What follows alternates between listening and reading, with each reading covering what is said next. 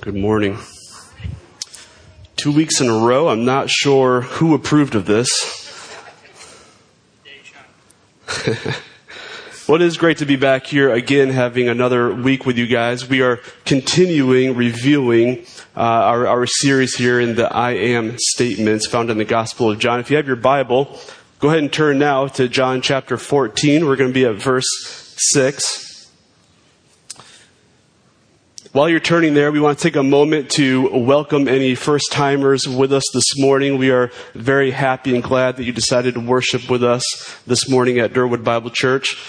You may have noticed some uh, different speakers throughout the summer. We also just want to remind people and let you know if it's your first time that uh, every seven years the elders give uh, our preaching pastor Colin a three month sabbatical and that's just a special time for him to, to spend with his family, have that quality time with his family, and to hit that refresh button. Many of us uh, have been there and, and, need that, so we totally understand it. Um, because of the pandemic, though, I think it's been like eight years since his last sabbatical.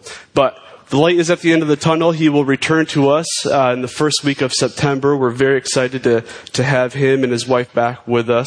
Uh, and with that said, let's go ahead and pray for them as they're, they're finishing up that sabbatical. Father, uh, we come before you this morning in, in awe of your word, how, how pure your word is that we are studying. Father, I pray for revelation this morning that as we look into uh, how you describe yourself, Lord, that you, you reveal to us uh, new knowledge to draw closer to you, Father, that our relationship with you is, is built on your word. And Lord, as Pastor Colin and, and Christine are finishing up their time together in sabbatical, uh, we just want to first thank you for the leadership and the shepherding that they bring to Durwood Bible Church. Lord, it, they are an awesome couple, and the things that they have done here are, are incredible. And we also want to thank Pastor Mike and, and Anna and, and, for all the things that they do in the youth in this church as well. The, the leadership of this church is incredible. And we give you the praise and the honor for that, Lord. Thank you. In Jesus' name, amen. Amen. Yeah. So last week we started uh, by looking at how Jesus echoes the words of God the Father, going all the way back to Exodus chapter 3, verse 14. God is talking to Moses, and he he says, I am who I am. He, he describes himself this way. That's literally translated exists, that which exists. God has no beginning origin. He is the great I am. And Jesus uses that same phrase. Now, the, the scribes, the Pharisees, the Jews, they, they're very familiar with this language. So when Jesus says, I am, they knew exactly what he was talking about. And in chapter uh, 14, verse 6 of John's Gospel, Jesus says, I am the way and the truth and the life. No one comes to the Father except through me. There is only one way, one truth, and one life. But this morning we're gonna, we're gonna break this down. But first, before we break it down, we need the context. Why does Jesus say this? Who is he saying it to? What is happening? What's going on for him to say these very words? So in order to get that context, we're going to go back one chapter to, to chapter 13. I'm going to summarize it for you. I, I encourage you to read along in your Bible or follow along on the screen. Going back to the beginning of chapter 13, we, we see the disciples and Jesus are getting ready to celebrate the Passover feast. And if you're unfamiliar with the Passover, this is a, a yearly feast that Jews still celebrate today. And it's a time to remember when God had led the, the uh, Hebrews out of Egyptian slavery. Now, as we read this in our, in our text in the Holy Bible, we call it the Last Supper because it is the Last Supper that Jesus has before he is betrayed, arrested, beaten, and crucified for our sins. Now, moving into verses 3 through 12, uh, we see Jesus getting up from the table and he wraps his towel around his waist and he, he washes the feet of the disciples. And I want to highlight a passage, verses 6 through 9, that Jesus has with, with Peter. It is both funny and beautiful. Verse 6 he, he came to Simon Peter, who said to him, Lord, Do you wash my feet? And Jesus answered him, What I am doing you do not understand now, but afterward you will understand. Peter said to him, You shall never wash my feet. And Jesus answered, If I do not wash you, you have no share with me. Simon Peter said to him, Lord, not my feet only, but my hands and my head. I think we can see the humor in that. Peter goes from, Lord, do you wash my feet? You shall never wash my feet. To not just my feet, but my hands and my head too. But this passage is also beautiful because Jesus, who we will see in a moment, is called teacher and Lord. Right? With, with titles like that, he is the authority, the one who is giving the instruction, the one who is teaching. He is the discipler. Yet he humbled himself. He, he got down to, to do the lowest job of the lowest servant in the household. That was the, the lowest job of the lowest servant was to wash the feet of those who came in. You know, you gotta remember they're walking in the, in the desert and they're wearing sandals, so their feet were filthy.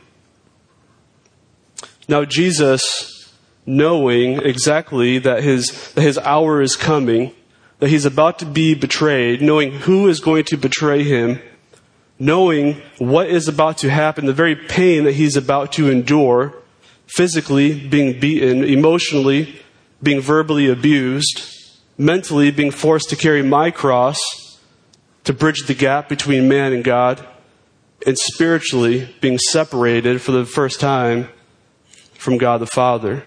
Knowing all of that, he didn't stop serving. He continued to be the disciple. He continued to minister to his men. That's beautiful. Now, after washing their feet, coming to verse 12, Jesus, he, he returns to a spot at this table and he asks the disciples, he says, Do you understand what I have done to you? And in verse 13, he says, You call me teacher and Lord. There's those titles right there. And you are right, for so I am. And if I then, your Lord and teacher, have washed your feet, you also ought to wash one another's feet. For I have given you an example that you also should do just as I have done for you. Truly, truly, I say to you, a servant is not greater than his master, nor a messenger greater than the one who sent him. If you know these things, blessed are you if you do them. Do we really understand what Christ has done for us? If we're being honest with ourselves, are we really ready, able, and willing to wash the feet of those around us like Christ did? If we call him Lord and teacher, are we doing what he has taught us to do? These are questions that we should be asking ourselves even if it means to do the lowest job of the lowest servant? Have we committed ourselves to Him in these ways? Now, I know there is a large need in this church right now for setting up chairs on Sunday mornings. Uh, that's usually the same three or four guys who show up 8.30 on Sunday mornings to set up all the chairs for us for them to then be taken down just two hours later. If this is an area that you can serve in, we would gladly appreciate it. You can visit us at the Connect desk and we'll get you that information.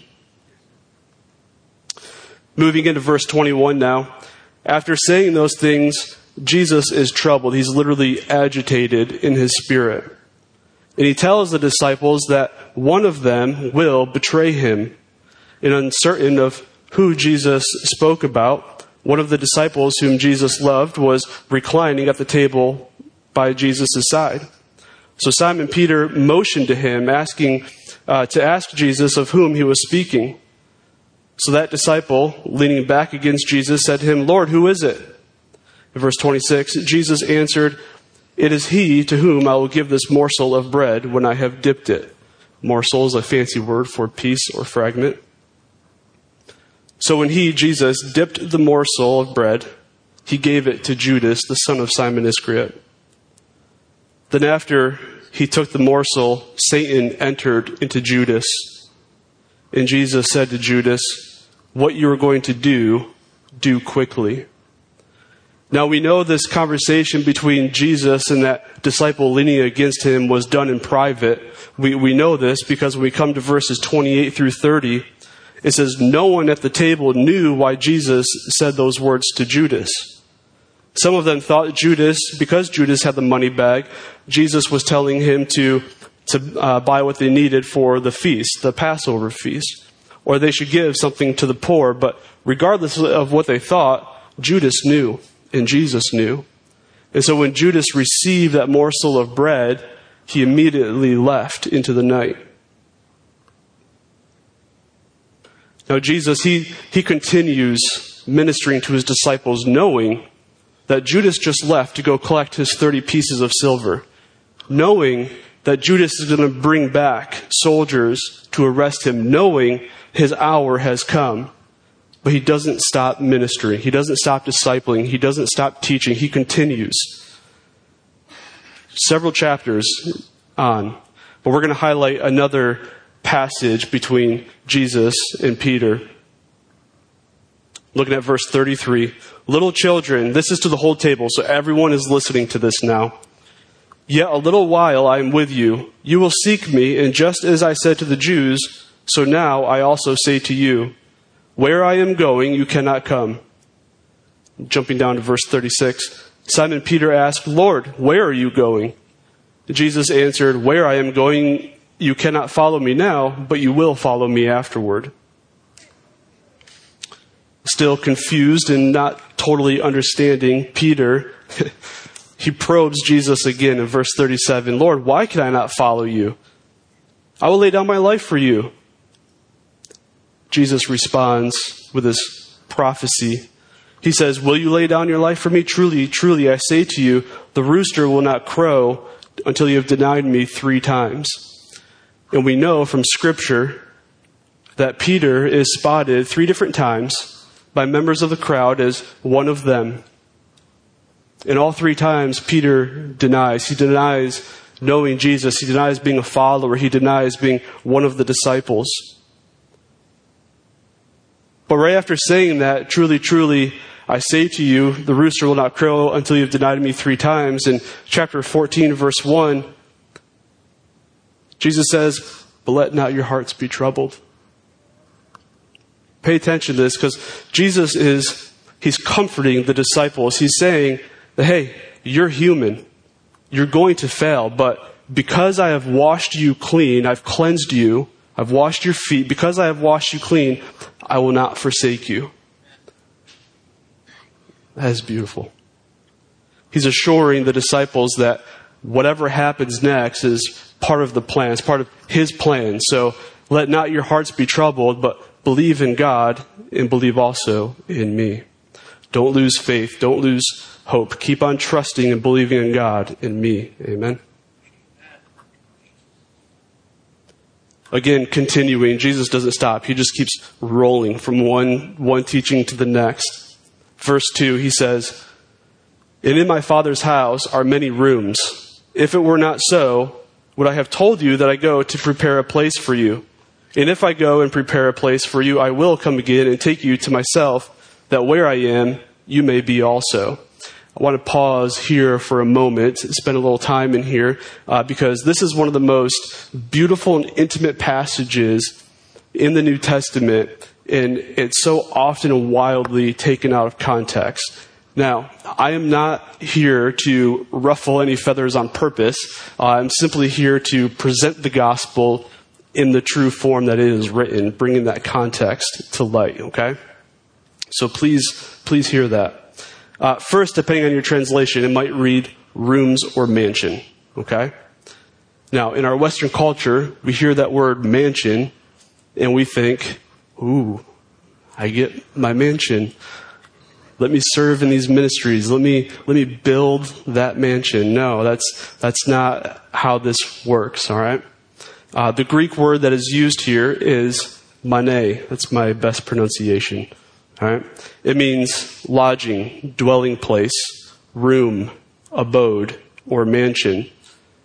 But rest assured that many of our homes today would be considered mansions by New Testament standards. Okay?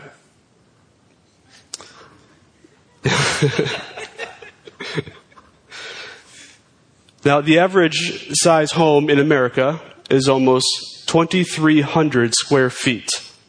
By comparison, homes in America are larger than any other country with the exception of Australia. Okay? Australia is number one, America is number two. So even by today's standards, a mansion is only relative, right? What you might consider a mansion, I might consider a castle. What someone in a different country would consider a mansion, we in America might consider a small apartment. It's all relative. So when we read, In my Father's house are many rooms, Jesus is literally telling us that he's providing for us a dwelling place. The size of that dwelling place does not matter. What does matter is the fact of, of entering, the blessing of entering the presence of God. Amen? Second, we need to understand that this is beautiful, intimate wedding language. Again, I'm just going to present the culture of this time, okay? As we might know, marriages were arranged marriages. Even today, some marriages in the Middle East are still arranged. It's, it's a cultural thing. I recently heard a pastor share a story that about uh, 10 or 15 years ago, he went to, I think he said Israel, and he was with his family, and his daughter at the time was a teenager, and he said in in Arab Israeli, uh, pulled up in his car, got out, approached him, and offered 30 camels for his daughter. Uh, now, this pastor laughed. He thought the guy was joking. And then I guess the price went up to 40, then 50. he was not joking. He was really serious. So it's even a cultural thing today. It's not as often as it used to happen, but apparently it still happens. But anyway, back in this time of, of what we're reading this morning, how this worked was families would negotiate a marriage contract for their sons and daughters to marry, okay? And this could start as young as two years old. Not all the time, but it happened. Now, what would happen is once this negotiation, once this contract was finalized and, and the male became of age, the couple would then say their marriage vows, and this entered them into the betrothal period. Okay? The betrothal period on average lasted one year and one day. What happened in this one year was a lot of things, uh, but the groom, he would leave. He would depart from his bride, and he would return to his father's house. And he would spend the next several months to a year of building a manet. Manet, however you pronounce it. Okay, this room, lodging, or dwelling place was in addition to his father's house. It was for him, his bride, and their future children. Meanwhile, the bride returned to her father's house she would spend this next year preparing to leave. She was no longer looked at as a child doing the chores of a child, but now she is being taught how to be the wife of the house, how to take care of children, how to take care of the house. During this betrothal period, the couple had no marital intimacy, and the groom was exempt from all military duties. His job was to prepare a place in the Father's house for his new family. And since this was true for all the family members, it was common to have several generations living under one roof, but with many rooms built on. Each addition to the family provided in addition to the house. They made room in the Father's house. Then at the end of this one year, at the end of this betrothal period, that groom would return to his bride, take her, they would consummate the marriage as their own, and they begin this massive seven day feast known as the marriage celebration. So when we read this passage, we need to understand that it's wedding talk. It's not uh, us getting our, our own mansion like we might want. But, church, Jesus, having already been to earth, has returned to the Father's house, and he is preparing a place for his bride, us, the church. Amen. We are in the betrothal period. Jesus Christ will return again and bring us to our new dwelling place. The question is, are you ready? Like the bride, are we preparing ourselves to leave this earthly home? Are we ready for the groom, Jesus Christ, to return from the betrothal period and bring us into our new dwelling place, into the Father's house? Now, he tells us right there in verse 3 he says, And if I go, pay attention to that word if right there, and if I go and prepare a place for you, I will, these are promises now, I will come again, and I will take you to myself, that where I am, you may be also. But this will only happen if you have committed yourself to Jesus Christ. Then Thomas, many know as Doubting Thomas. Yes, he asked a lot of questions. Yes, he said he would not believe unless he saw with his own two eyes the scars in Jesus' hand. But don't many Christians today ask the Lord to reveal himself in a way that they might understand, that they might believe? In verse 4, Jesus says, And you know the way to where I am going. Thomas says to Jesus in verse 5, he says, Lord, we do not know where you are going. How can we know the way? And here it is. Jesus answers, I am the way and the truth and the life. No one comes to the Father except through me. It is only through Jesus Christ that we may come to the Father's house. Now, what's beautiful about this is in the Greek, we have the, the definite article the between way, truth, and life. This makes it crystal clear to us that there is no alternative. Jesus is the way and the only way. Jesus is the life and the only life. He is the truth and the only truth. There's no other way, there's no other truth, there's no other life except through Him. Now let's go ahead and break these down. First one is I am the way. The Greek word here for way is hodos. Bear with my pronunciation, okay? This means way, road, journey, or path. Now, in all of his teachings, Jesus is very clear. He never says, I am a way. He says, I am the way. There's only one way to the Father, and that is through Jesus Christ. He is our path. All other ways all other paths, all their journeys lead us astray.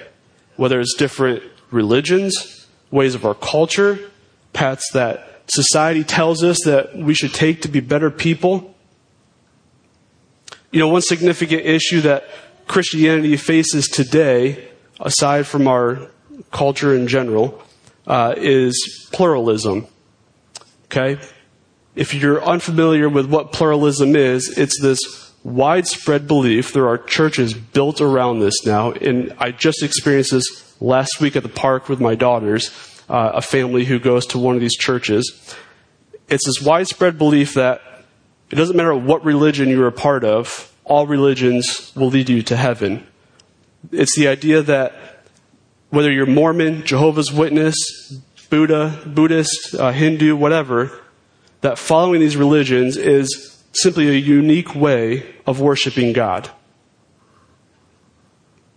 Now, what's sad and scary about this is many professing Christians today proclaim pluralism to not only be a good thing, but they also consider it good theology.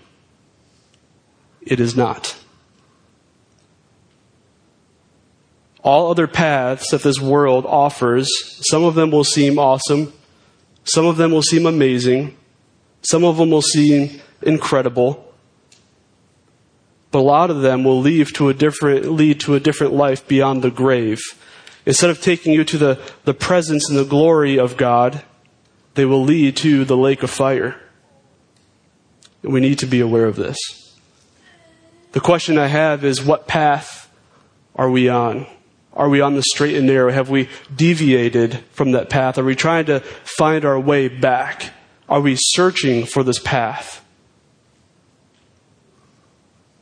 I want you to know that we have people walking around that have a name tag, deacons, elders, greeters. Uh, if, if any of these are uh, things that you're struggling with, please talk to one of these people, okay? I am the truth. John begins his letter in chapter 1, verse 1. He says, In the beginning was the Word, and the Word was with God, and the Word was God. Scripture, the Word of God, is the Word of truth. The Greek word for truth that's used here is aletheia.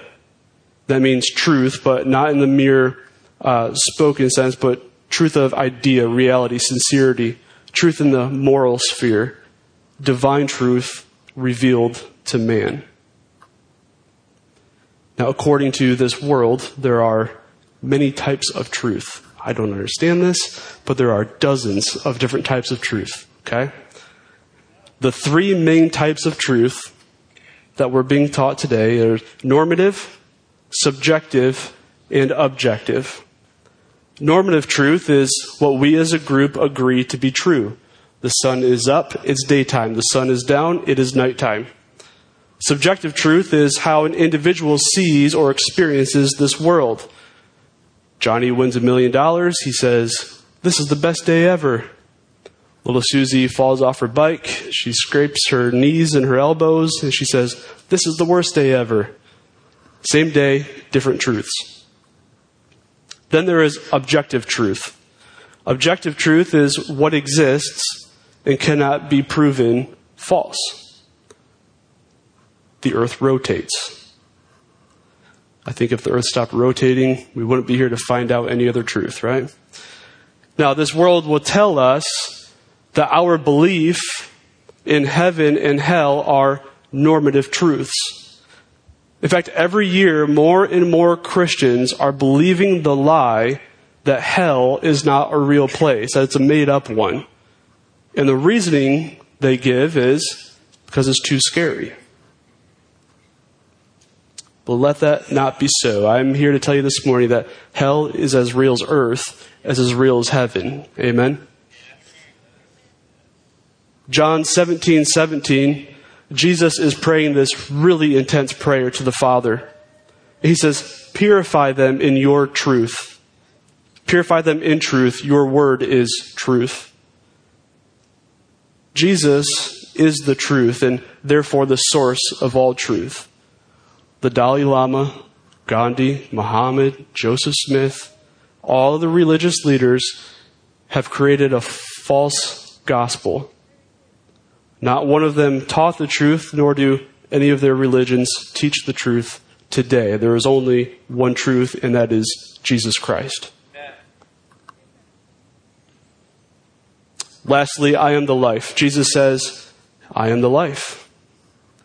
Now, there are two Greek words in Scripture used for the word life bios, which means life, living, the physical sense, is where we get our word biology from, the study of life.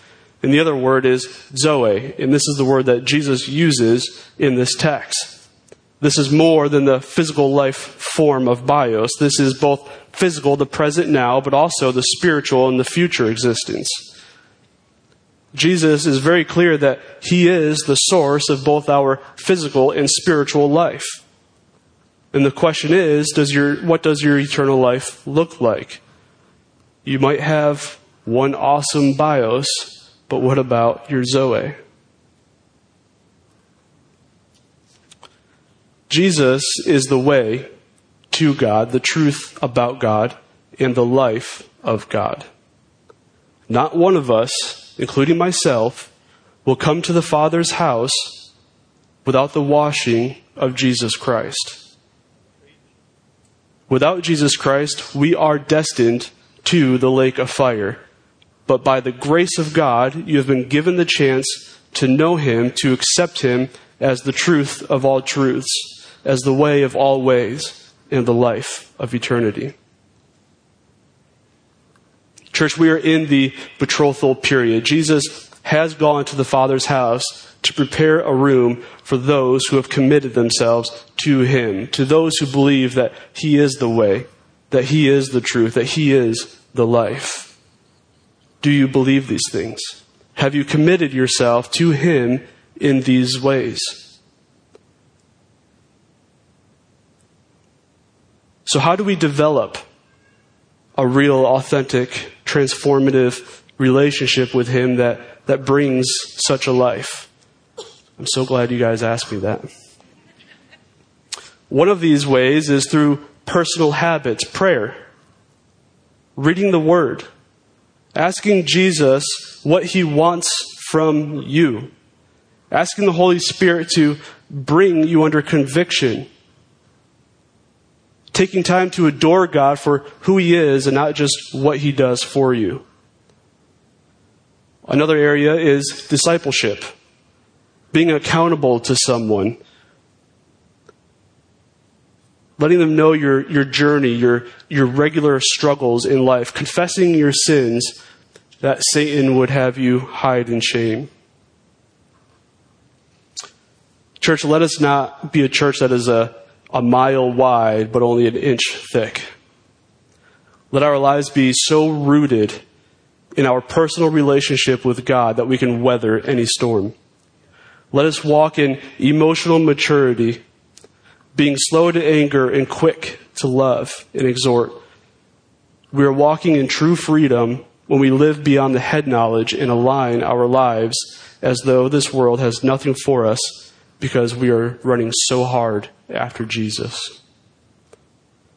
But we must commit ourselves to the Lord, placing our trust in Christ and in Christ alone. For by grace you have been saved through faith. This is not of your own doing, it is the gift of God, not a result of works, so that no one may boast. We have been washed by the blood of Jesus Christ and it is through him and him alone that we might come into the Father's house. He is the way, he is the truth, and he is the life. And no one comes to the Father except through Jesus. Please bow your heads.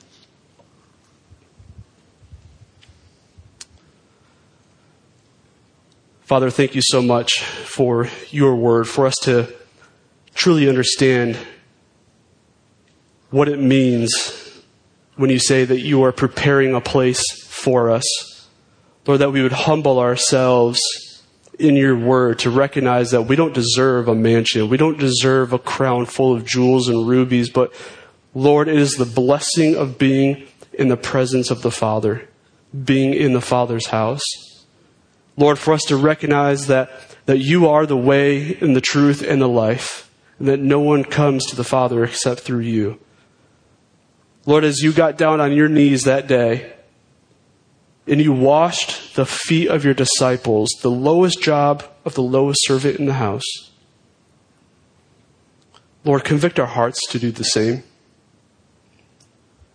Show us how we can do that in our church, in our homes, in our community, in our, in our families' lives, Lord. Lord, thank you for bearing that cross, for taking on my sins that I might know you. That we have a chance to enter your eternal marital bliss in the Father's house. Amen.